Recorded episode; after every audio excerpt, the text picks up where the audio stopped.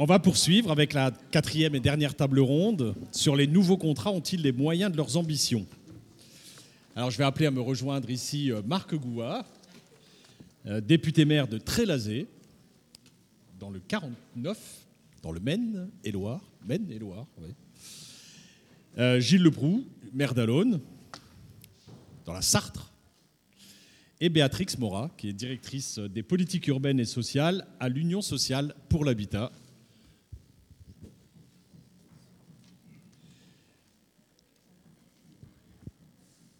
on a déjà un peu abordé les thèmes à travers toute la journée, forcément. Euh, mais euh, c'est pas grave, on va y revenir. Hein. Euh, obligation programmatique, pardon, anticipation des moyens d'ingénierie nécessaires, calibrage des moyens d'évaluation d'observation locale, croisement avec les plans locaux d'habitat et les autres documents de planification, inscription du volet éditorial des CPER, adoption d'impact financier fiscal, mobilisation du droit commun de l'État, des collectivités comme les fonds européens, etc., etc. Les contrats de ville en cours d'élaboration se saisissent-ils des nouveaux outils mis à leur disposition? On a vu déjà une partie des réponses ce matin euh, au cours des débats. On va en avoir une autre illustration cet après-midi. Et pour commencer, je donne la parole à Marc Goua, député maire de Trélazé. Ça bah, Écoutez, euh, bonjour à tous et bonjour à tous. Oui, euh, c'est un vaste sujet, mais je pense qu'il a été abordé effectivement dans l'ensemble. J'entendais avec attention la mise en place des conseils citoyens, parce que nous, on vient d'en mettre euh, un. Et moi, simplement par rapport à ce qui a été dit, nous, on est en train de, je suis en train de faire un bing-bang dans euh, mes quartiers, parce que je considère que nos associations, alors ça ne fait pas plaisir en ce moment, nos associations, elles, elles, sont là depuis très longtemps, et on a des responsables associatifs qui sont has-been par rapport à l'évolution de la société et par rapport notamment aux jeunes. Et donc, s'y explique aussi la non-participation des, citoyens parce qu'ils ne se reconnaissent pas du tout. Alors, je disais à une personne que j'ai offusqué, c'est bien la fête de la soupe, mais putain, quand j'ai 18 ans, me faire chier à une soirée sur la fête de la soupe, eh ben, les gars, euh, vous n'êtes pas prêts de voir des jeunes des quartiers. Donc, je crois que là, il y a vraiment euh, une réforme à faire. Et moi, je suis un peu surpris, je le dis, j'étais extrêmement sceptique sur le tirage au sort, sur euh, de choses, et ça a l'air de marcher, le volontariat. Et a priori, ça démarre effectivement pas mal. On a des gens qui sont hors, si je puis dire, de l'établissement et qui vont sans doute apporter beaucoup. Euh, par rapport aux moyens des euh, contrats, des nouveaux contrats de ville, bon, vous savez que la géographie a été revue. Vous l'avez sans doute, pour les uns, vu avec plaisir, d'autres avec déplaisir. Euh, puisqu'effectivement, il y a eu euh, un certain nombre de réductions euh, de, périmètre. Dans certains, il y a des villes qui sont apparues, d'autres des restrictions de périmètre. Et puis, moi, j'ai participé au groupe de travail qui avait effectivement, avec le, sous la, présidence du ministre, travaillé aux nouveaux critères de définition. Puis, on, vient de s'apercevoir qu'il y a peut-être une faille. On s'était dit, il faut des critères simples pour les quartiers. Donc, hop, uniquement le revenu. Et des personnes le disaient tout à l'heure, euh, il y a des gens qui sont hors tout circuit. Et je crois qu'il y a une communauté urbaine, une communauté d'agglomération qui est sortie, alors que sa population est beaucoup plus pauvre qu'elle ne l'était il y a dix ans, mais il y a un certain nombre de nos concitoyens dans les quartiers qui figurent nulle part. C'est-à-dire qu'ils n'ont pas de revenus. Et donc, ils ne figurent pas dans le revenu moyen. Ce qui fait que c'est Épinal, je crois, pour ne pas citer, c'est-à-dire qu'on se retrouve avec des quartiers dans lesquels il faudrait recenser des gens qui ne figurent nulle part et dont les revenus ne sont pas comptabilisés. Donc je crois qu'il va falloir effectivement qu'on voit, moi j'ai interpellé un peu euh, au niveau du, ministère. Après, les moyens. Euh, ça suppose, et je crois que les, problèmes sont totalement différents. Quand on est dans une communauté d'agglo, une communauté urbaine, assez urbaine, si je puis dire, euh, ou une communauté euh, une communauté urbaine, pratiquement, à part une grande ville, rurale. Et euh, quand on a une, communauté dans laquelle il y a un certain nombre de villes qui sont concernées par la politique de la ville, parce qu'elles ont des, quartiers, et puis d'autres, et moi je suis sur Angers, il y a deux communes, Angers et nous. Angers a quelques quartiers. Moi, j'ai toute la ville. Et euh, c'est, il y a 33 communes. C'est impossible à faire, à parler de la politique de la ville, parce que euh, ça n'intéresse que quelques personnes dans les quartiers et ça n'intéresse surtout pas la communauté d'agglo. Et quand on leur parle de solidarité, euh, on a, nous, une dotation de solidarité qui est une dotation de solidarité à l'envers, c'est-à-dire qu'elle augmente un peu les écarts, mais pas dans le bon sens. Euh, donc, c'est une révision totale qu'il convient. J'avais essayé, mais je n'ai pas, pas réussi à obtenir que euh, cette dotation de solidarité, les critères soient fixés nationalement. Alors il y a une partie, mais, euh, j'avais demandé, euh, le maire d'Alonne, parce que je crois qu'on on participait aux mêmes choses, et j'ai effectivement demandé à ce que des critères soient des critères tels qu'ils ne puissent pas être remis en cause sur, le terrain quand on est dans des communautés d'agglo ou des communautés urbaines comme ça. Ça n'a pas été fait. et il y a, j'avais mis euh, également une barre, je crois que celle-là elle existe. Quand il y a une dotation de solidarité aujourd'hui et qu'il y a une nouvelle dotation qui est créée dans le cadre de la politique de la ville, eh bien, on peut repiquer une partie euh, des, sommes sur l'ancienne dotation. Ce qui fait que c'est un peu, euh, c'est un, peu un coup de, baguette dans l'eau. Alors, sur le plan après de l'efficience, il faut regarder, je ne sais pas où vous en êtes, mais nous, on est en train de présenter euh, le premier euh, jet du programme. Les uns et les autres, euh, je crois qu'on est beaucoup plus rigoureux. Pendant très longtemps, dans le cadre de la politique de la ville, on a eu tendance un peu à faire de l'arrosage collectif. Bon, je crois qu'aujourd'hui, euh, les, difficultés euh, aidant, euh, on a, je pense, plus de critères de principes de réalité, avec ce que je viens de vous dire pour moi, ce qui me concerne, c'est-à-dire un véritable Big Bang, en disant il y a des associations, elles, peuvent, elles vivent, elles peuvent vivre toutes seules, mais moi, la, la, priorité, ce qui me fait peur, moi je suis, je pense que je dois être pas loin de 30% de demandeurs d'emploi sur la commune. Et euh, je suis en train de essayer de renouer là avec un certain nombre de jeunes des quartiers. On est, je le crois, mais avec François Pupponi, on a eu l'occasion de le dire. Je pense que dans certains coins, on n'est pas loin de l'explosion.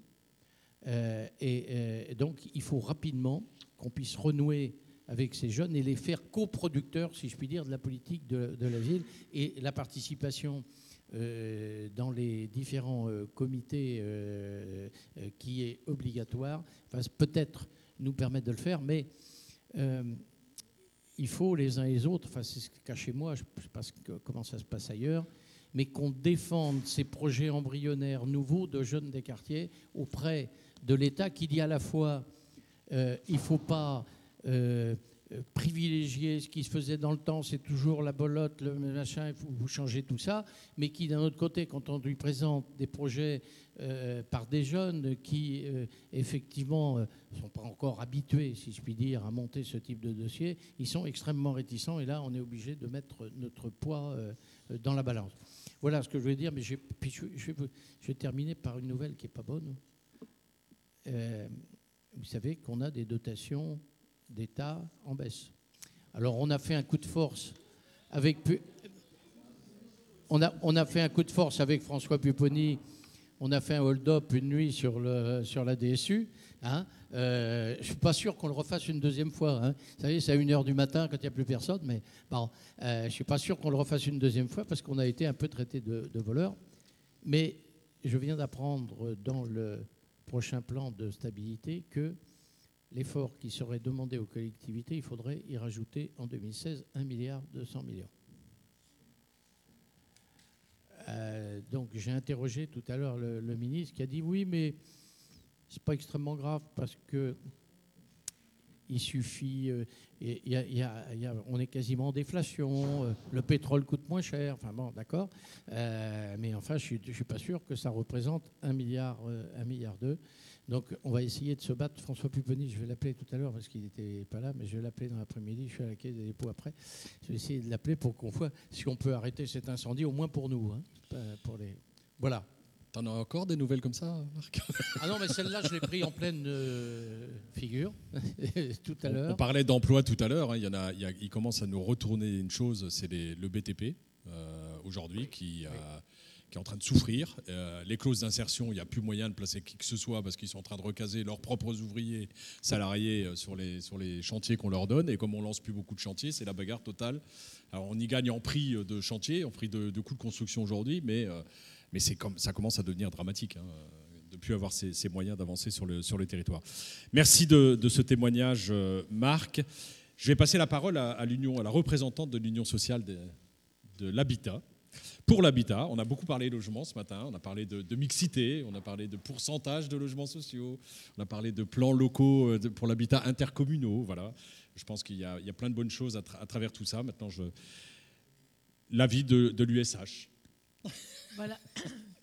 la position de l'USH. la position de l'USH, effectivement, à travers le prisme, à, travers le prisme euh, de l'habitat, euh, et plus particulièrement de l'habitat social. Moi, d'abord, pour, démarrer sur une note plus optimiste, je dirais quand même que euh, le cadre qui a été fixé à la fois par la loi Ville, mais aussi par la loi Allure, la loi de finances, puis les mesures du CIV, nous mettent à disposition des dispositifs cohérents qui devraient nous permettre, euh, si on en a la volonté dans les territoires et si on sait s'organiser, d'agir sur tous les leviers d'action. Pour nous, nous saluons le fait que, je sais que nous avons des débats, euh, que nous changeons d'échelle. Résolument, on change d'échelle et nous passons à l'échelle intercommunale. Vous savez que nous, nous étions très demandeurs euh, que, le volet habitat euh, dans les PRU notamment puisse être articulé avec les politiques intercommunales. C'est une des grandes critiques que nous avons fait du, PRU. Donc pour nous, ça c'est un point important. Le deuxième point très très important, peut-être par rapport aux périodes antérieures, c'est que toutes les politiques de droit commun et de planification urbaine sont convoquées pour intégrer les quartiers et faire évoluer les quartiers. Je veux dire que les mesures de CIV sont claires euh, il faut agir autant à l'extérieur des quartiers qu'à l'intérieur des quartiers pour intégrer les quartiers. Et donc, on convoque quoi? La production. On accélère, il faut accélérer la production HLM à bas loyer hors des quartiers et, hors des communes qui les concentrent. Donc, application de la loi SRU. Nous, nous sommes demandeurs que la loi SRU se double d'une exigence forte en termes de production de PLAI. Nous avons besoin massivement de produire euh, du PLAI hors des quartiers pour limiter les flux d'entrée dans les quartiers. Deuxième euh, axe important, qui va être un chantier pour nous, un chantier compliqué, mais nous avions, fait la proposition à la veille du CIV, c'est qu'il faut aussi que nous travaillions sur le parc existant hors des quartiers. Euh, il faut qu'on rende le parc existant hors des quartiers accessible aux populations à bas revenus qui ne sont pas accueillies dans les quartiers ce qui va nous amener à retravailler sur les politiques de loyer. Je vais y revenir. C'est un chantier nouveau. Euh, je voudrais quand même, ah, j'alerterai euh, ensuite sur, sur ce point. Autre élément qui nous paraît euh, intéressant, c'est que finalement, dans cette période de la politique de la ville, contrairement à la période précédente, on démarre en même temps le contrat de ville, les réflexions sur le, PNRU et nous allons mettre en place les conférences intercommunales du logement. Donc nous allons pouvoir travailler à la fois sur la diversité de l'habitat, sur la redistribution de l'habitat au sein des agglomérations, sur les attributions, les parcours résidentiels des populations. Nous donnons là l'ensemble des outils pour travailler sur toute la, toute la chaîne. Et dernier point euh, positif, alors là, ce sont des moyens, euh, nous avons obtenu dans la loi de finances le maintien de l'abattement TFPB dans les 1500 QPV. Ceci est une ressource pour les organismes HLM pour renforcer et adapter la gestion de proximité dans les quartiers. Nous allons signer la semaine prochaine. De haute lutte. Comment? De haute lutte, et on en remercie d'ailleurs tous les maires et tous les parlementaires qui ont des, de haute lutte. Nous pouvons le dire, euh, de haute lutte et nous avons dû donner des garanties sur une meilleure, sur une meilleure utilisation de cet abattement TFPB. Euh, donc ceci va se concrétiser par euh, un cadre d'utilisation de l'abattement TFPB qui va être signé la semaine prochaine entre les, deux ministres, le président de l'Union et certainement des représentants d'associations d'élus qui avaient été associés à l'élaboration de ce cadre. et ensuite, il faut le mettre en œuvre d'ici la fin de l'année. Il faudra que les conventions d'utilisation d'abattement TFPB, avec une exigence de méthode, une exigence d'articulation avec la, GUP, euh, un partenariat entre l'État, le bailleur et les collectivités locales aux différents niveaux qui vont être signataires de ces conventions, avec un système de suivi et de reporting qui sera précis, parce qu'il faudra aussi qu'on fasse des, euh, des, évaluations au niveau national, et avec une obligation d'associer les représentants de locataires.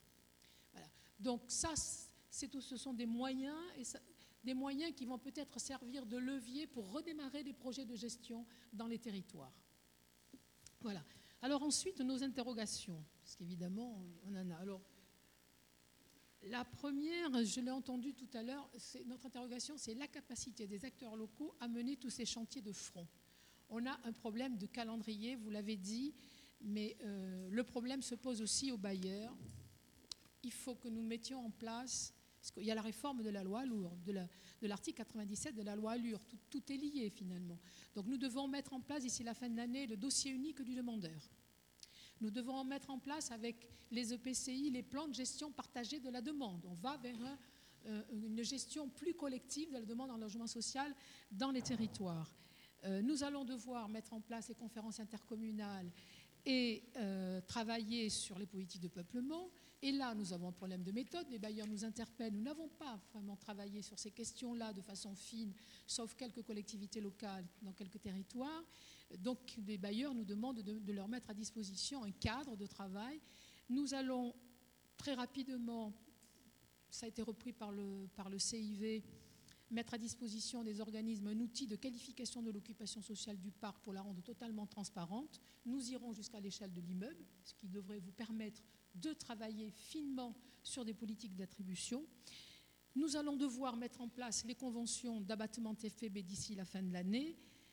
Voilà. Donc, euh, même si nous avons, dans la période précédente, euh, un certain nombre d'acquis du point de vue des méthodologies, du, partenariat, etc., il n'empêche que là, les bailleurs nous demandent euh, un peu une visibilité sur un planning, un calendrier et peut-être d'obtenir des délais. Il est évident que si on met en place les conférences intercommunales, si on veut faire un vrai travail sur les politiques de peuplement, enfin d'équilibre social, en lien avec la rénovation urbaine, en lien avec les PLH, etc., il faut quand même un peu de temps. Voilà. La deuxième question, quand même, même si nous sommes, nous avons été très porteurs euh, du changement d'échelle, on constate quand même que dans les territoires, l'articulation entre le niveau communal et le niveau intercommunal est plus ou moins avancée. Euh, et nous avons quelques situations un peu compliquées. Les bailleurs se trouvent entre les maires et le niveau intercommunal, et c'est parfois un peu compliqué. Nous, il, nous remonte euh, que dans certains territoires, le contrat de ville ne sera pas signé. Euh, voilà, parce qu'il bah, n'y a qu'une petite commune qui est concernée pour, X raisons. Mais si on a euh, une question sur l'intercommunalité, la maturité de l'intercommunalité. Nous, il faut aussi, on a certainement à travailler sur l'interorganisme euh, à l'échelle des territoires, euh, notamment sur les questions de relogement et sur les questions de politique et d'attribution. Il va falloir aussi travailler sur la mutualisation des contingents. Vous avez vu aussi que le CIV nous demande de travailler sur la mutualisation des contingents publics, bailleurs, collectivités locales et préfets, pour avoir vraiment des leviers qui permettront d'agir sur les, sur les équilibres. Donc on a, nous, un travail à faire sur la construction d'un interorganisme. Après, il y a deux types de situations qui nous préoccupent et nous ne trouvons pas forcément pour l'instant de, de réponse réellement dans les dispositifs qui sont mis en place. Un, il faut se le dire, les, quartiers sont dans des situations très différenciées aujourd'hui. Les 1500 quartiers, il y a des quartiers, ça y est, qui sont pris dans les dynamiques de la ville. Et nous avons deux situations qui nous préoccupent vraiment, qui, qui remontent dans nos instances politiques. On a un certain nombre de quartiers où, qui sont sur l'emprise totale des réseaux de trafic illicite. Euh, et ça, euh, la, situation ne s'améliore pas. Et, comment dire, c'est très difficile à aborder, mais nous avons de plus en plus de, de DG d'organismes qui nous, nous font remonter leurs difficultés face à des situations de repli communautaire de toute nature, parfois liées aux faits religieux. Et nous avons des équipes de proximité qui sont démunies face à ça, euh, qui sont demandeurs de, clés de compréhension, qui sont demandeurs de procédures. Donc nous sommes en train de, euh, avec Marie-Noël qui pilote cette réflexion, on est en train de réfléchir en s'entourant de quelques sociologues, etc., sur euh, la façon dont on pourrait accompagner les organismes. Mais étant présente dans les instances de l'ANRU, j'entends aussi des maires qui ont un peu la même demande et qui sont démunis face à certaines situations. Nous avons des interrogations, et même si nous l'avons proposé, sur cette question de révision des loyers pour rendre plus accessible l'offre hors des quartiers euh, qui a des capacités d'accueil des ménages à bas revenus. Euh, nous, euh, nous sommes totalement, mais totalement opposés à un système de loyer fonction du revenu. Pour nous, ça serait totalement contre-performant et socialement et économiquement. Donc faire du loyer, de la baisse de loyer au cas par cas, pour nous, ça c'est pas acceptable, c'est déstabiliser euh, le, système HLM tel qu'il est construit aujourd'hui. Donc nous, nous souhaitons travailler plutôt sur, euh, sur des systèmes qui permettent à la fois de, faire de la baisse, mais trouver des systèmes de compensation pour garder l'équilibre économique de l'organisme et pouvoir faire de la hausse de loyer sur certains patrimoines. Euh, tout ça, bien entendu, euh, à, partir d'une analyse et des besoins et des enjeux de mixité. Donc euh, nous ouvrons le chantier avec la DHUP. Pour l'instant, le cadre juridique à droit constant, les possibilités sont très limitées. Et donc si on veut aller vite, voilà, il y, y, y, a un problème de temporalité. On nous demande à la fois de traduire concrètement les mesures du CIV dans les territoires, mais en même temps, à droit constant, ça va être compliqué. Donc, euh, petite inquiétude de ce, de ce côté-là. Et dernier, dernier point sur, les, les, les, questions de la, de la, rénovation urbaine et sur le lancement de, du NPNRU. Nous, nous sommes persuadés qu'il faut continuer, poursuivre, accélérer le renouvellement urbain. C'est une condition pour intégrer les quartiers. Si on veut déségréger les quartiers, ça passe par le renouvellement urbain. Donc euh, là, on le dit et on le redit. Nous avons une interrogation, un, sur le calibrage de l'enveloppe par rapport aux besoins on a 200 quartiers, mais quand on fait le point ensuite des quartiers complémentaires à l'échelle régionale, euh, on va être en, entre, entre 250 et 300.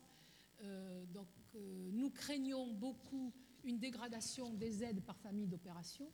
Et donc si les aides sont très dégradées, les bailleurs n'auront pas la capacité, comme les collectivités locales, de conduire des projets ambitieux. Nous n'avons pas les mêmes moyens que dans la période précédente. Et l'autre interrogation que nous avons, c'est que euh, bah, les besoins de renouvellement urbain, dépassent ce périmètre d'intervention de l'ANRU. Euh, il y a des besoins de qualification sur beaucoup de quartiers euh, hors des, du périmètre qui va être entre 200 plus 250. Euh, donc c'est avec quels moyens? Est-ce que les bailleurs pourront à la fois conduire des projets de rénovation urbaine ambitieux et maintenir une certaine qualification du parc hors des quartiers en rénovation urbaine? Or, toutes les évaluations montrent que dès qu'on qualifie un quartier, si on ne maîtrise pas euh, les autres quartiers, la, déqualification va très très vite. Euh, donc, quelle sera notre capacité à avoir cette approche globale pour éviter euh, ces systèmes de, de, déqualification Voilà. Et je terminerai sur un point qui me paraît important, puisque vous avez parlé d'ingénierie nous souhaitons alerter sur le fait que euh, dans le NPNRU, il faudra qu'il y ait des stratégies habitat beaucoup plus construites qu'elles n'ont été dans le précédent. On a eu souvent des projets qui ont été des projets d'architectes urbanistes avec une réflexion insuffisante sur l'habitat. Réflexion sur l'habitat qui doit se faire en lien avec les politiques d'attribution. Et au cœur de cette réflexion devra être les, programmes de réhabilitation. Les programmes de réhabilitation n'ont pas été suffisamment étudiés pour faire levier par rapport à la transformation des quartiers. Voilà. Et donc nous, on souhaite que dans les équipes qui vont vous accompagner sur euh, l'élaboration des, des futurs PRU, qu'il y ait une vraie ingénierie sur le volet habitat. Merci. J'ai juste envie de poser une question avant de passer la parole à, Gilles Leproux. Euh, c'est, ça rejoint ce que disait Catherine Arnoux ce matin, l'importance des, plans locaux de l'habitat intercommunaux. Je pense que c'est, effectivement nécessaire. Je reprends l'exemple de mon intercommunalité. Il y a une ville qui est en dessous des 25%, enfin, ou même des 20%, elle est à 14%. Euh, ville euh, qui vit bien, enfin qui n'a pas beaucoup de revenus, ressources, la ville, pas beaucoup de, fiscalité, la ville n'est pas, riche. elle est prête à accueillir du logement social pour atteindre ses objectifs, mais elle n'a aucun moyen d'accompagnement des familles qui vont arriver. Et ce n'est pas de la mauvaise volonté, c'est qu'on est dans une période, et en plus on nous annonce que ça va continuer en, 2000, euh, en 2016 ou 2017, euh, ils n'ont plus, les collectivités n'ont plus les moyens de se payer des ingénieries d'accompagnement sur leur territoire de ces familles qui sont en difficulté. Alors il n'est pas question de continuer à dire, vous, vous savez vous en occuper, prenez-les. Mais en même temps, aujourd'hui, il paraît difficile. Alors, est-ce qu'il faut qu'on arrive aussi à des CCAS intercommunaux? Là, ça, ouvre un autre débat sur euh, ce qui va rester dans les compétences des villes et de la proximité qu'on doit avoir avec les habitants. Ah, c'est vraiment une dimension qu'il faut intégrer aujourd'hui, compte tenu des, difficultés financières que rencontrent les, communes et des baisses de dotation. On peut, on peut plus, enfin, les villes n'ont plus les moyens aujourd'hui de se doter de nouveaux services euh, pour répondre à des besoins de la population. On essaie de les mutualiser, on essaie d'avancer. Il y a des services qu'on peut mutualiser ou d'autres qu'on qu'on ne peut pas parce qu'on n'en a pas suffisamment chez nous. voilà, c'est. moi, je partage euh, l'idée de dire qu'on ne peut développer du logement social dans ces communes que s'il y a les services et s'il y a l'accompagnement. Ça, c'est clair. Alors après, il faut effectivement. Euh, il faut qu'on aille vers une meilleure répartition du logement social dans les territoires. Donc il faut qu'on s'en donne les moyens. Il faut qu'on s'en donne les moyens collectivement. Moi, c'est vrai que quand on a fait le bilan des, reconstructions en rue et des relogements, on s'est rendu compte qu'on avait parfois reconstruit dans des communes à la périphérie de l'agglomération, loin des transports en commun, qui n'étaient pas adaptés à l'accueil de population. Donc effectivement, il y a certainement à faire une analyse de la loi SRU et euh, des territoires, comment ils sont positionnés par rapport aux transports en commun, aux services, etc. Ça, c'est vrai que nous, on s'est dit avec euh, euh, notre, euh, la fédération qui rassemble les associations régionales HLM que ça, ça serait une analyse à faire. Et les, sociologies des, territoires, quand ils sont industriels ou pas, enfin voilà. On peut aussi les faire évoluer progressivement. Ouf sur des, territoires industriels, c'est compliqué. Ah oui, sur des temps très longs. Enfin, ouais, Gilles, à l'aune. Le Mans. Alonne, pas Alonne, Alonne. Ça, c'est mon côté lorrain. Bien oui, bon, euh, on arrive comme un peu à la, fin des, tables rondes, donc je vais essayer moi de ne pas répéter ce qui a pu être dit, mais plutôt peut-être de rebondir sur un certain nombre de questions. Et je commencerai par euh, la question du logement qui était abordée euh, par ma voisine, y compris sur une expérience et, sur les évolutions que les uns et les autres on peut, on peut, on peut avoir, et heureusement. L'Enruin, euh, Alon était en Enruin, et Tertunon est 200 pour l'Enru 2. En Enruin, effectivement, euh, on a une forte pression, enfin pression, je veux dire comme ça, ou incitation euh, sur le concept démolition-reconstruction. ça ne s'est pas toujours bien passé avec les élus, avec les associations, avec les habitants, parce que c'était parfois de manière un peu arbitraire décidé loin des lieux de vie et de décision. bon, on avait réussi, nous, dans la ville d'Alon, à faire modifier les choses. Et puis là, on réfléchit maintenant depuis quand même de deux ans, comme on continue en rue 1 et puis pour, le, dossier en rue 2. Et pour ce qui est ma part, j'étais un peu, euh, continué à être réticent sur la démolition dans le cœur de ville. Alors à Lone, 11 000 habitants et 60% de la ville est en, est en logement social et, c'est le cœur de la ville. Euh, en gros, c'était un village de 1200 habitants il y a 50 ans, c'est passé à 15 000 à l'époque parce qu'ils ont construit 2500 logements voilà, donc, euh, dans, auprès du Mans, l'autre côté de la rivière de la Sarthe. Et alors, donc, interrogation, est-ce qu'il faut continuer à démolir? Alors déjà, la question, on dit qu'il faut plutôt penser à la reconstruction avant la démolition, parce qu'après, ça induit des choses et pour les habitants et pour les finances de la ville, parce que nous, on a, bien mangé sur la DGF, avec la baisse de la population, parce que le temps, ça va plus vite de démolir que de reconstruire. Et je ne vous dis pas comment ça s'est traduit dans le, budget de la ville. Enfin bon, ça, c'est un élément. Et puis, on, il paraît qu'on sort d'une période électorale. Euh, faire un peu de porte-à-porte euh, dans les nouveaux quartiers reconstitués après euh, dans le cas de l'enrue. Hein. J'y ai rencontré des habitants qui étaient, certains je connaissais, qui étaient plutôt réticents à démolition, réticents y compris à déménager, assez négatifs dans leur appréciation de, de leur quotidien, de leur vie, qui étaient toujours dans la même situation de difficulté sociale. Mais je les ai retrouvés avec plus de la banane, parce qu'ils étaient dans un cadre de vie, un habitat où ils s'épanouissaient plus. Je le dis parce que moi, ça m'a fait réfléchir, ça me fait réfléchir sur tenir l'ensemble des les deux bouts. Quoi. Je pense qu'il ne faut pas démolir pour démolir, mais dans le même temps, dans l'évolution de nos vies, notamment avec cet urbanisme très, comme assez dur, et où on voit bien que la concentration, c'est pas ça qui, favorise forcément le vivre ensemble. Nous, les fêtes des voisins, on les a plus dans les secteurs pavillonnaires ou semi-collectifs que dans les grands ensembles. Donc je pense que ces questions-là, y compris quand on travaille nos projets, mais je sais que les uns les autres, nous le faisons, vous le faites, mais voilà, des choses à prendre. Moi, ça m'a vraiment, vous voyez, euh, fait réfléchir, y compris pour euh, comment on, bien sûr en étalant sur le temps, mais on, traite cette question. Après, sur la, thématique de, l'atelier, les nouveaux contrats ont-ils les moyens de leur ambition? Bon, moi, je n'ai pas la réponse. voilà. mais j'ai beaucoup, mais j'ai un certain nombre d'interrogations. Bon, je vais pas revenir sur un élément qui a été dit, puis rappelé par Marc, qui, a, qui en a rajouté à notre pessimisme sur ces questions de dotation de l'État par rapport aux collectivités, mais on voit bien quand même que, de toute façon, la politique de la ville, si elle ne s'appuie pas sur une politique nationale, et notamment sur le droit commun dans sa grande diversité qu'on a évoquée ce matin, bon, ça fait penser un peu, euh, mettre un pansement sur une jambe de bois, cette histoire. Bien sûr, il faut le faire, mais en même temps, si la situation continue à se dégrader, le ressenti des habitants, la vie des habitants euh, va continuer à se dégrader et, les politiques qu'on mettront pourront atténuer. Il y aura des choses fortes, intéressantes, mais sur le fond, on verra jamais le, fond du puits. Quoi. Et quand on est maire, d'une ville de banlieue, moi je dis comme je le ressens aujourd'hui, euh, plus ça va, plus euh, ma tante le vent, tu te dis, mais bon, j'ai réglé un truc hier, bon, qu'est-ce qui va m'arriver aujourd'hui que je ne vais pas pouvoir régler? C'est-à-dire que tu règles deux problèmes, tu as la cinq qui arrive dans la journée. Et dans une période où, y compris, euh, euh, beaucoup de nos habitants, de par la situation sociale dégradée, pensent que c'est l'addition des intérêts particuliers qui fait l'intérêt général. Et ça nous conduit quand même à beaucoup de difficultés, je trouve, moi, y compris dans la mise en œuvre d'un certain nombre de programmes, de, projets qu'on peut, qu'on peut, avoir sur nos villes, y compris sans exclure compris les, des fois des zones où effectivement, je ne peux pas parler de non-droit, mais où il y a du trafic, donc tout ça est compliqué.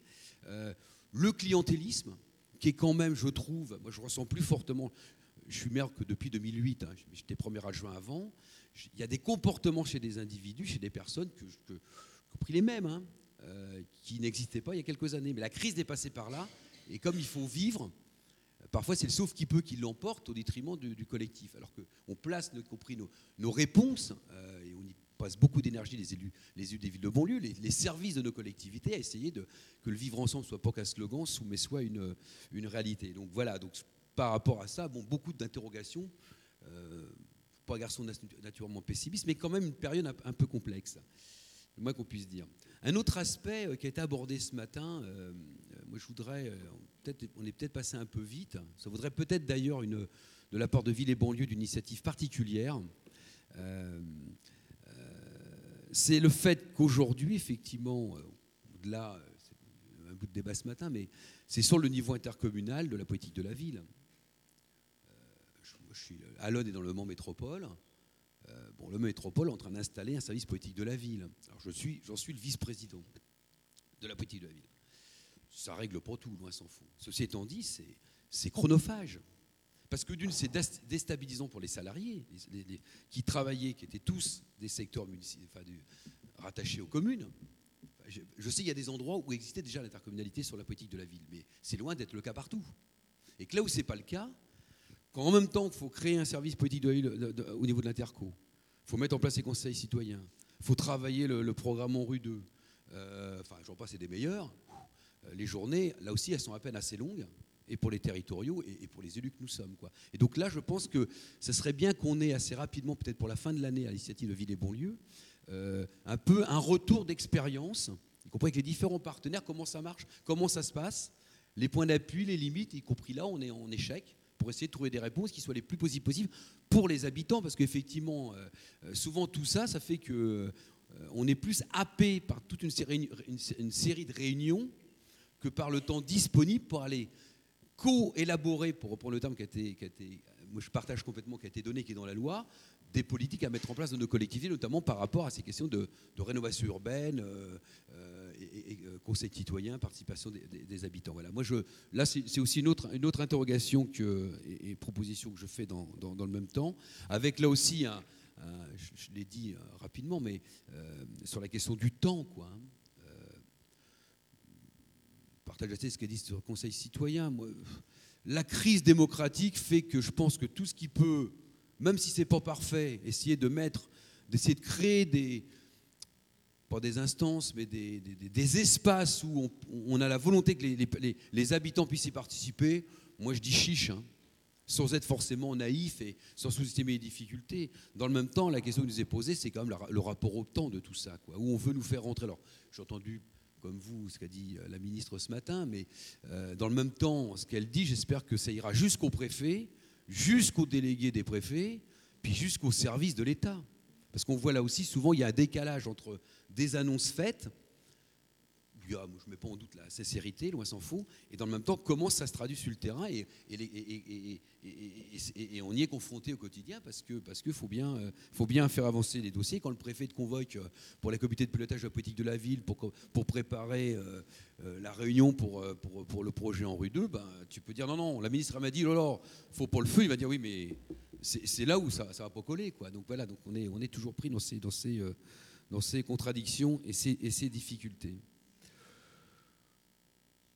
Autrement, voilà un petit peu. Moi, je ne vais pas être plus long parce qu'il a été dit beaucoup, beaucoup de choses. Euh, alors, si dernière, dernière chose, excuse-moi, euh, Damien, dernière chose. Euh, dans cette période, je ne sais pas comment là aussi, dans cette période où les, dotations baissent pour toutes les communes, où malgré tout, enfin, lié à la bataille qu'ont mené un certain nombre de députés, notamment pour les villes les plus pauvres, la, la DSU, l'augmentation de la DSU a atténué la baisse, de la DGF. On n'est pas plus riche pour, ces... Mais par rapport aux collègues dans les communes, où on est peu de communes en politique de la ville, dans une interco, je trouve qu'on est de plus en plus montré du doigt. On a eu souvent le débat avec Marc, puisque nous sommes tous les deux voisins des Pays de la Loire.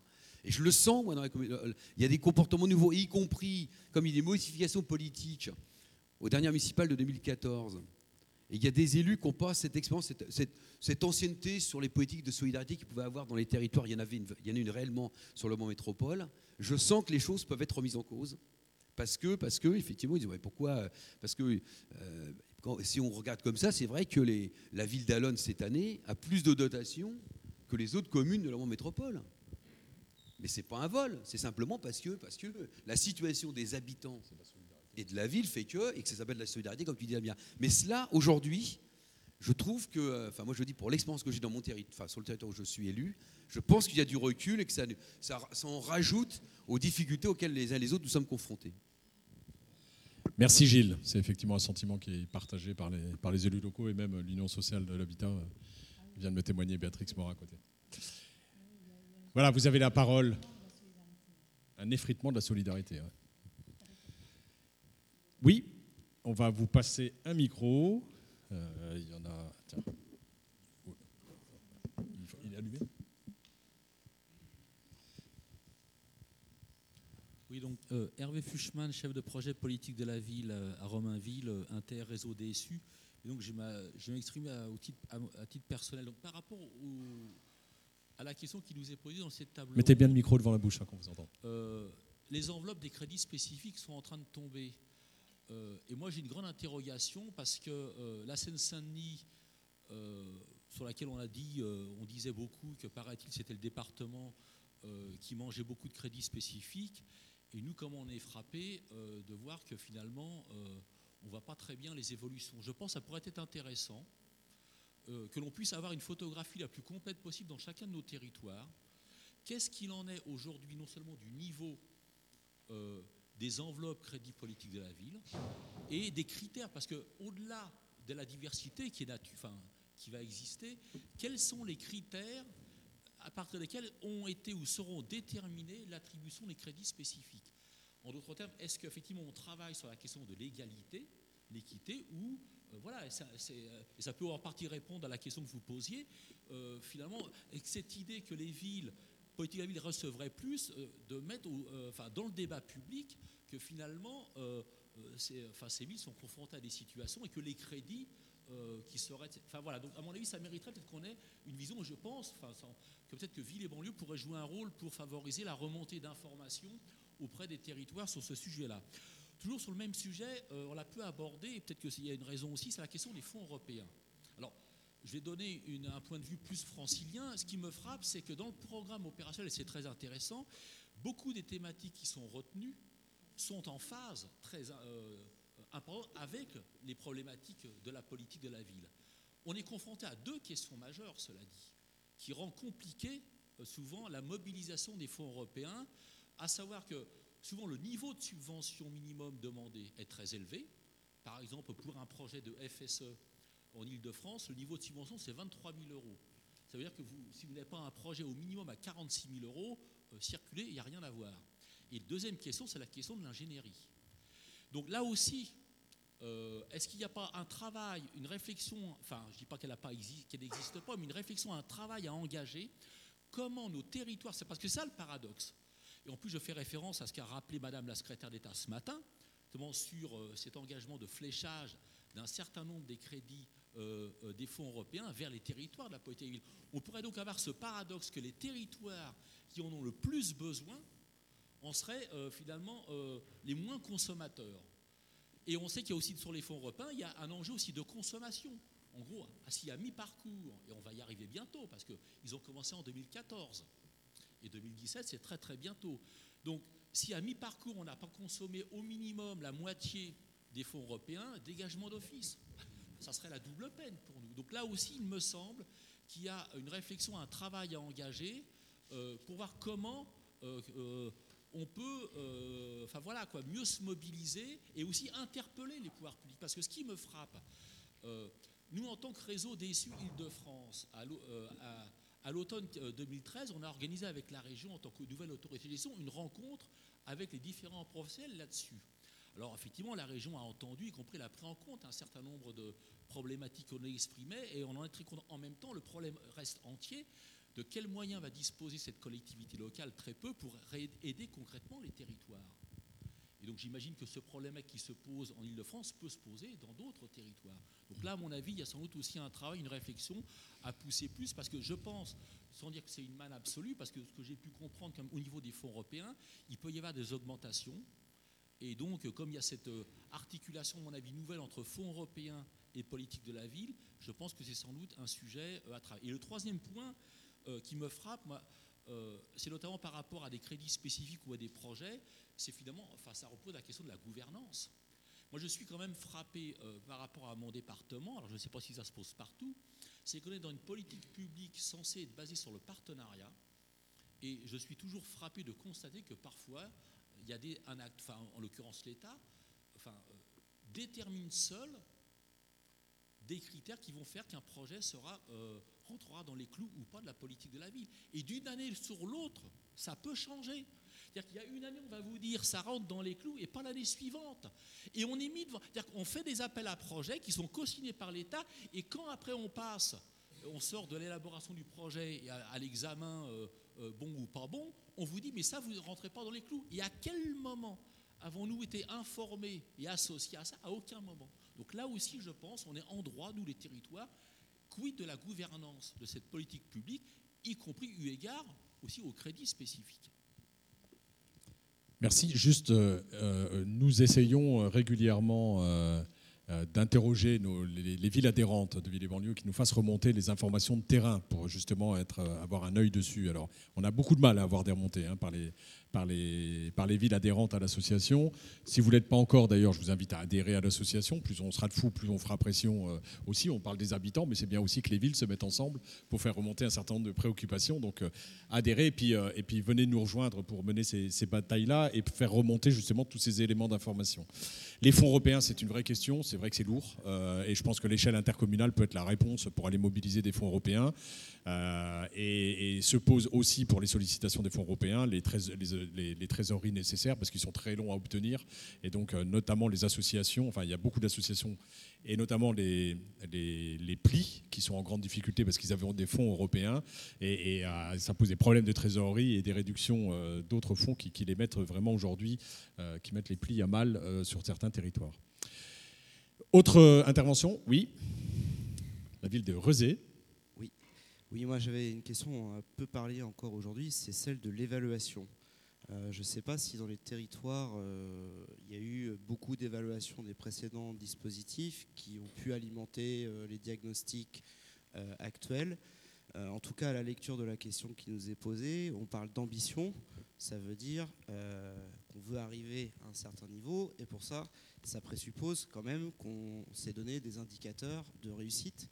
Euh, et, j'aurais voulu savoir si euh, peut-être dans les territoires, il y avait eu euh, des démarches ou que des démarches étaient en cours pour définir précisément des indicateurs avec les partenaires.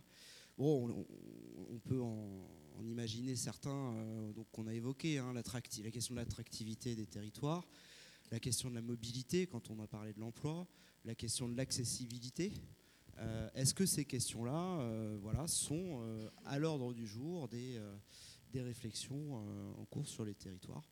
Parce que quand dans cinq ans, on aura achevé la première mouture de ce contrat de ville-là, il faudra qu'on sache à un moment si les politiques publiques qui ont été déployées sur les territoires, qu'elles soient de droit commun ou spécifiques, ont produit des résultats pour les populations qui y vivent.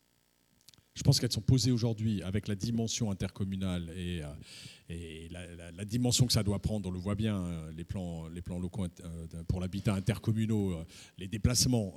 Donc il y a un certain nombre de politiques publiques assez lourdes euh, qui, vont, qui vont se déclencher sur les territoires, ce qui n'était pas le cas auparavant. Moi, dans ma ville, par exemple, j'étais très loin de la ville-centre, alors je mettais une demi-heure, grosso modo, alors je suis qu'à 5 km. Euh, comme c'est moi qui suis au transport maintenant, l'intercommunalité, on va mettre 17 minutes euh, dans deux ans pour faire le, pour faire le trajet. donc on va déjà résoudre. Donc je sais que moi, le temps, l'évaluation d'un certain nombre de politiques publiques qui sont à l'intercommunalité pourront être évalué au regard de la politique de la ville et du désenclavement euh, des quartiers qui sont en politique de la ville sur ce quartier. Mais ce n'était pas un levier que nous avions euh, auparavant, sur lequel nous, étions présents auparavant, donc c'est une bonne chose. Les leviers financiers et, le seront aussi. Et après, on l'entend bien ce matin, hein, il y a un certain nombre d'acteurs dont il est difficile d'évaluer euh, la présence, le travail. Euh, on parlait du pôle emploi ce matin, on parlait euh, de l'éducation nationale, le bilan sur quel engagement, puisqu'aujourd'hui on entend ce matin l'éducation nationale ne s'engage pas. Donc euh, où on ne sait pas sur quoi elle s'engage parce qu'on n'est pas concerté. Donc du coup, euh, ça pose des problèmes d'évaluer euh, qu'est-ce qu'on évalue. François Pupponi proposait à Pôle Emploi ce matin, et je trouve que la proposition était bonne, c'est que se dire à la fin du contrat, des contrats de villa, chaque employé de Pôle Emploi de France ait le même nombre de dossiers à traiter, quel que soit l'endroit où il se trouve sur le territoire. Ça veut dire qu'on accentuera les moyens dessus. Je n'ai pas entendu de la part de Pôle emploi qu'elle relevait le challenge et, du, coup quelle évaluation. Et pourtant, c'est effectivement les problèmes qu'on soulève aujourd'hui par la sollicitation du droit commun. Donc je pense qu'on arrive dans une phase nouvelle des contrats de ville, que l'évaluation doit être aujourd'hui euh, inscrite. Et, comment on va l'évaluer? Sur quels critères on va l'évaluer? Moi, je m'amuse dans ma région, mais je ne suis pas sûr que toutes les régions de France l'aient fait. En région Nord-Pas-de-Calais, on a on a déterminé euh, à l'échelle des IRIS les indicateurs de développement humain. Euh, et moi, c'est mon meilleur indicateur. savoir comment elle va ma population, ça tient en compte le niveau de formation, la santé, euh, le revenu moyen par habitant, et donc avec ça, on a des photographies. Et c'est là qu'on s'aperçoit d'ailleurs des, inadéquations, puisque la région Nord-Pas-de-Calais, c'est quatrième région de France en matière de, PIB, de production du, PIB national, mais c'est la dernière région de France en matière d'indice de développement humain. Donc on voit bien le décalage entre la richesse produite par un territoire et, euh, les retombées pour ses habitants euh, derrière. Mais pour moi, c'est ma feuille de route, voilà, euh, et c'est un mode d'évaluation comme un autre. Est-ce qu'il y a d'autres interventions?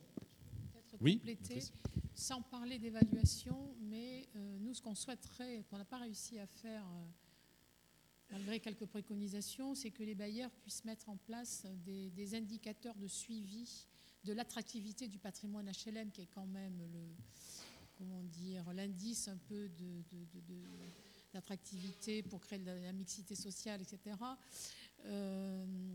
et, et les, bailleurs disposent d'informations au sein de leur organisme qui peuvent permettre de mesurer un certain nombre de choses, mais qui, souvent n'est pas, euh, comment dire, n'est pas centralisé, n'est pas organisé, n'est pas voilà.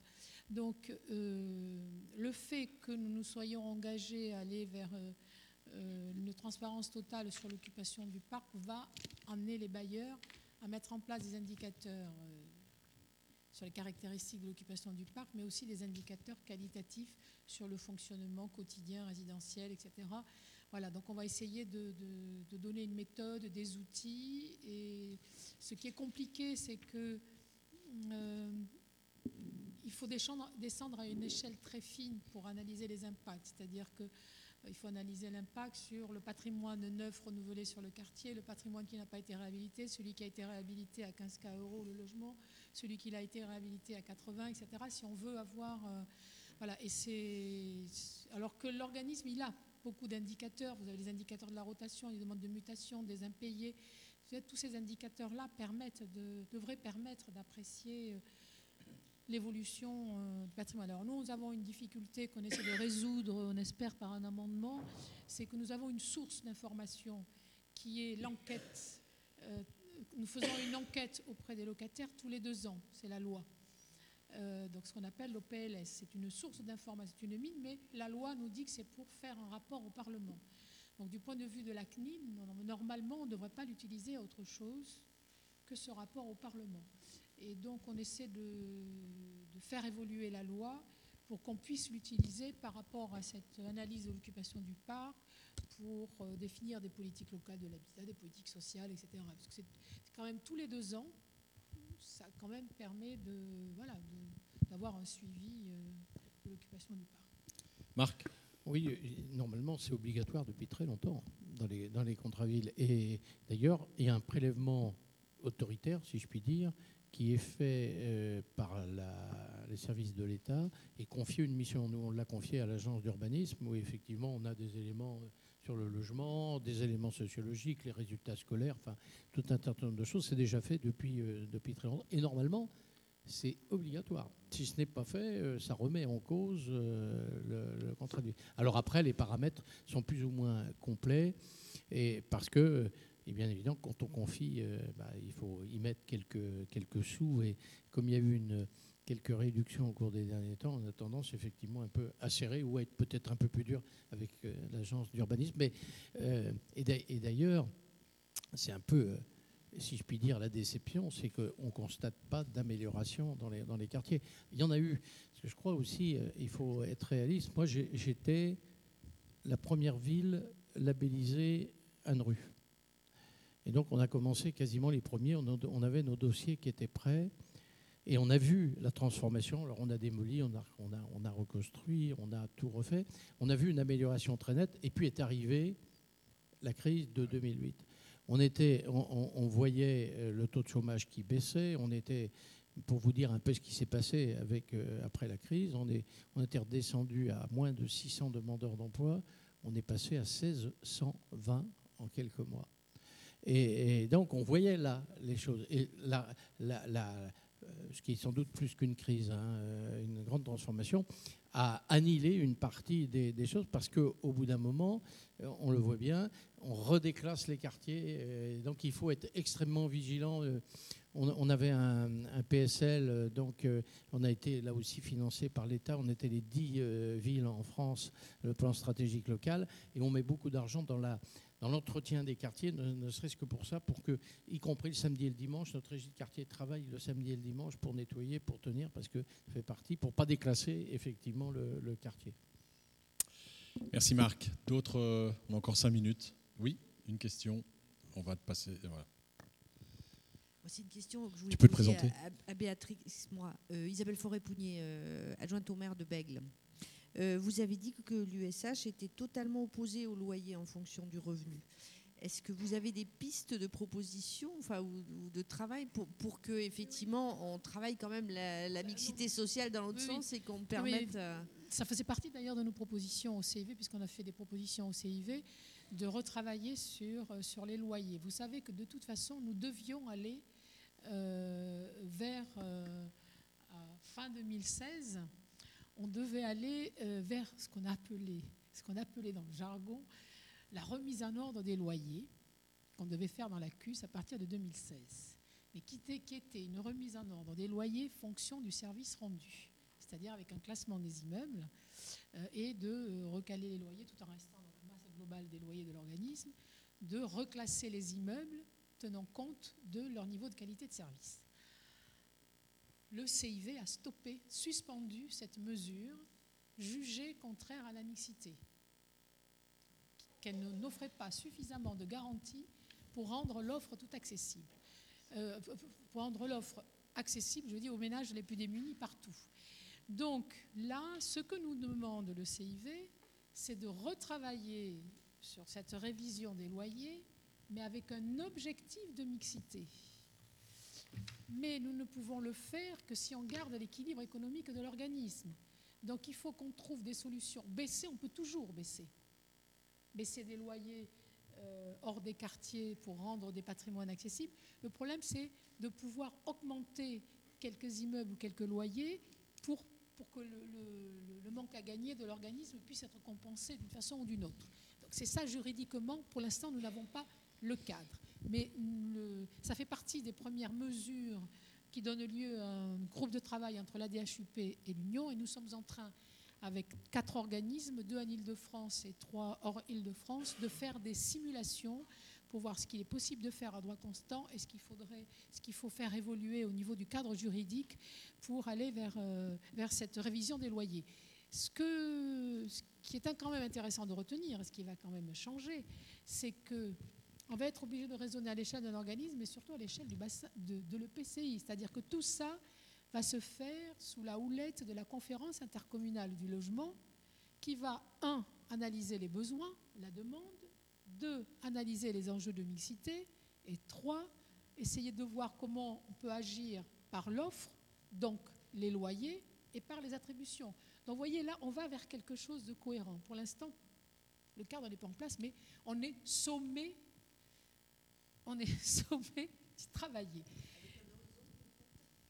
Bah écoutez, le problème c'est qu'on a des débats parce qu'on nous dit il faut trouver comment dire, euh, il faut essayer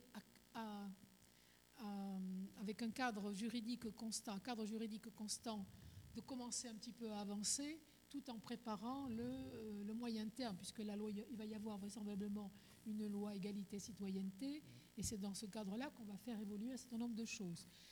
Mais c'est vrai que nous, on est très inquiets quand on entend la ministre ou même euh, bah, M. Pipponi, qui l'a repris hier au sein de l'ANRU, on va essayer de pratiquer des baisses de loyer au cas par cas. Je confirme que la ministre nous a annoncé ça ce matin. vous confirmez, puisque tout à bah, disiez, ah, ça c'est une inquiétude pour nous. On va vous donner le, micro. Les loyers pour, euh, pour, les, pour, les, bailleurs, comment dire, ils n'ont pas d'autres ressources que le loyer. Donc, euh, voilà, au cas par cas, aujourd'hui, on le fait dans l'enrue, quand on reloge à, reste à charge constant. Euh, mais si vous voulez, ce qu'on ne veut pas, c'est un, euh, déstabiliser l'équilibre économique des organismes, et ce qu'on ne veut pas, c'est aussi qu'on s'appuie toujours sur les organismes volontaires. Il faut au sein des territoires que tous les organismes d'un territoire euh, comment dire, participent à cet effort. Donc ça veut dire qu'on est, voilà, il faut ça, ce que nous n'avons jamais fait, hein, sauf quelques villes, par exemple la ville de Rennes a déjà commencé, avait déjà commencé à travailler à une échelle interorganisme, mais rares sont les territoires qui ont travaillé de façon collective en interbailleur sur cette politique de loyer. Donc vous voyez, on est en train de changer de, de logique et de, cadre de travail. Euh, moi, je me demande s'il n'y a pas une autre piste d'ailleurs qui nous a été un peu, euh, pas ouverte du tout, mais euh, au moment de la loi de finances, il a failli être supprimé les aides pour l'accession sociale à la propriété. Euh, oui, et donc on a obtenu que ce soit maintenu au moins temporairement, mais je pense que ça va continuer. Voilà, voilà. Et, donc, euh, moi je pense qu'il faut regarder l'attribution de l'APL, parce que paradoxalement, vous devez avoir ça chez vous, moi je l'ai chez moi. Vous avez des marchands de soupe, là, des marchands de sommeil, qui ont des loyers extrêmement élevés, qui s'en fichent parce qu'ils sont couverts pratiquement à 100% par l'APL et, qui effectivement ont intérêt à avoir des, familles en difficulté. Et quand on regarde le montant de leur loyer, les loyers sont au plafond. C'est-à-dire que jamais, avec la qualité, entre guillemets, des logements qu'ils offrent, ils ne devraient pas pouvoir faire payer ça. Et nous, on a demandé, on était euh, 7 ou 8 députés, on a été reçus au, ministère parce que c'est un, peu, un peu chauffé là, par rapport à l'accession sociale, parce que l'accession sociale, ça fait partie aussi, pour nous, d'une arme euh, hein, pour, pour la mixité. Et euh, on a demandé à ce que soient revues euh, les, conditions d'attribution de l'APL pour essayer, puisque vous savez que l'APL, tous les ans, compte tenu de la montée de la précarité, l'enveloppe progresse et donc ça, les inquiète un peu. Et nous, on leur a dit qu'il y a sans doute des économies à faire en ciblant mieux les, choses. Je ne suis pas sûr que c'est beaucoup avancé, mais je crois qu'on est un certain nombre à vouloir, mais notamment un député de, de Rennes, et on est, on est effectivement très, très, très sensible à ça. Et je me demande si ce n'est pas une piste qui nous permettrait de ne pas désolvabiliser les, les offices ou les, ou les, les bailleurs, et puis euh, effectivement d'atteindre peut-être une mixité. Ce n'est pas une science exacte, mais je pense qu'il y a peut-être une piste. Vous vouliez, vous vouliez préciser quelque chose? Ah. On va vous passer le micro pour que- pour qu'on entende bien. ouais. Et puis on va terminer là sur les questions. Donc je finirai. C'est bon, c'est bon, ça marche. Euh, oui, euh, vous avez tout à l'heure parlé de. euh, Pardon? Vous présentez. Ah ouais. oui, euh, Anne Malmartel, euh, directrice générale adjointe à la cohésion sociale et égalité des chances à la ville de Cherbourg, qui a trois quartiers prioritaires. donc voilà, et j'ai été particulièrement sensible tout à l'heure au fait que vous avez dit qu'il faut renouer avec les jeunes, il faut raccrocher les projets des jeunes, voilà. Or, la jeunesse est un axe transversal des contrats de ville, et donc vous avez dit que votre ville avait commencé à réfléchir à comment raccrocher ces projets de jeunes, peut-être dans les conseils citoyens, je ne sais pas, puisque on fera tous le constat qu'il ne faut pas euh, restreindre l'objet des conseils citoyens, euh, au contraire. Et donc, je voulais savoir par rapport à ça, quelle, euh, quelle piste vous aviez un petit peu commencé à, réfléchir, enfin, comment vous, envisagez quand vous dites renouer avec les jeunes. Alors, bon, mais tous les élus le, le font et d'autres. Moi, tous les, tous les soirs, quand je, ça m'arrive souvent de rentrer, je suis pas très loin là, de, l'Assemblée, et, je passe en général dans les quartiers parce qu'il faut, il faut passer entre minuit et 2 heures du matin, c'est à peu près là que les choses se passent. Donc on a, là, on regarde, on a, pour vous, pour vous citer un chiffre, alors qu'on a de plus en plus de jeunes, moins 40% de fréquentation à la mission locale, dont je suis président. Ce qui veut dire que les jeunes, ils sont totalement en dehors des circuits. Ils ne sont même pas inscrits à Pôle emploi, ils ne sont, ils sont même pas inscrits à la mission locale, et la mission locale ne les voit pas. Et euh, depuis un moment, moi, j'allais euh, de, de temps à autre. Alors, vous savez, il y a le traditionnel, vous foutez rien pour nous. euh, là, bon. Puis au bout d'un moment, on discute. Il se trouve, il se trouve que là, on a eu la chance, si je puis dire, de voir revenir, ou la malchance, mais de voir revenir sur le quartier des, jeunes qui étaient partis, qui s'étaient autonomisés, qui avaient du travail, qui malheureusement l'ont plus et sont revenus souvent chez les parents ou autres. Et, je ne vous raconterai pas ma vie, mais euh, il y a notamment un des leaders qui, a été un leader sur les quartiers, qui était parti, qui est revenu. Et on a des relations tout à fait, tout à fait particulières parce que j'étais un témoin de mora- moralité à un moment, pour tout, pour tout vous dire, où il était accusé de viol d'une euh, d'une étudiante américaine juste après le 11 septembre. Euh, et il me racontait que euh, elle avait crié au viol un peu, un peu, un peu tard, si je puis dire. Et, donc, j'étais un peu un témoin de moralité. Je l'ai un peu sorti de, son truc. Et donc, on a des relations, vous voyez, tout à fait partie. Il me fait particulièrement confiance. Et c'est le leader d'opinion. Et donc, là, on a recommencé à travailler avec eux. Je lui ai dit, vous avez un devoir vis-à-vis de notre collectivité, c'est effectivement de renouer avec les jeunes. Et donc, il est en train de retisser le, lien. On a beaucoup de jeunes, c'est un jeune d'origine marocaine, on a beaucoup de jeunes d'origine étrangère. Et là, on sent le mouvement. On les a reçus deux fois en mairie, là, euh, bureau municipal, pour donner une solennalité, salle du conseil. Et je pense que là, c'est en train de repartir. Ce que j'avais connu euh, il y a un moment, puis ça s'était un peu distendu. Et puis, euh, les associations, je vous dis, euh, quelqu'un l'a dit tout à l'heure, les gens des associations, ou c'est des gens anciens qui tournent un peu dans le rond, ou c'est des gens qui veulent être pour une manifestation, mais qui ne veulent pas s'engager. Et là, on est en train de, de repartir et on fait une coproduction. On est en train de faire une coproduction d'actions avec eux.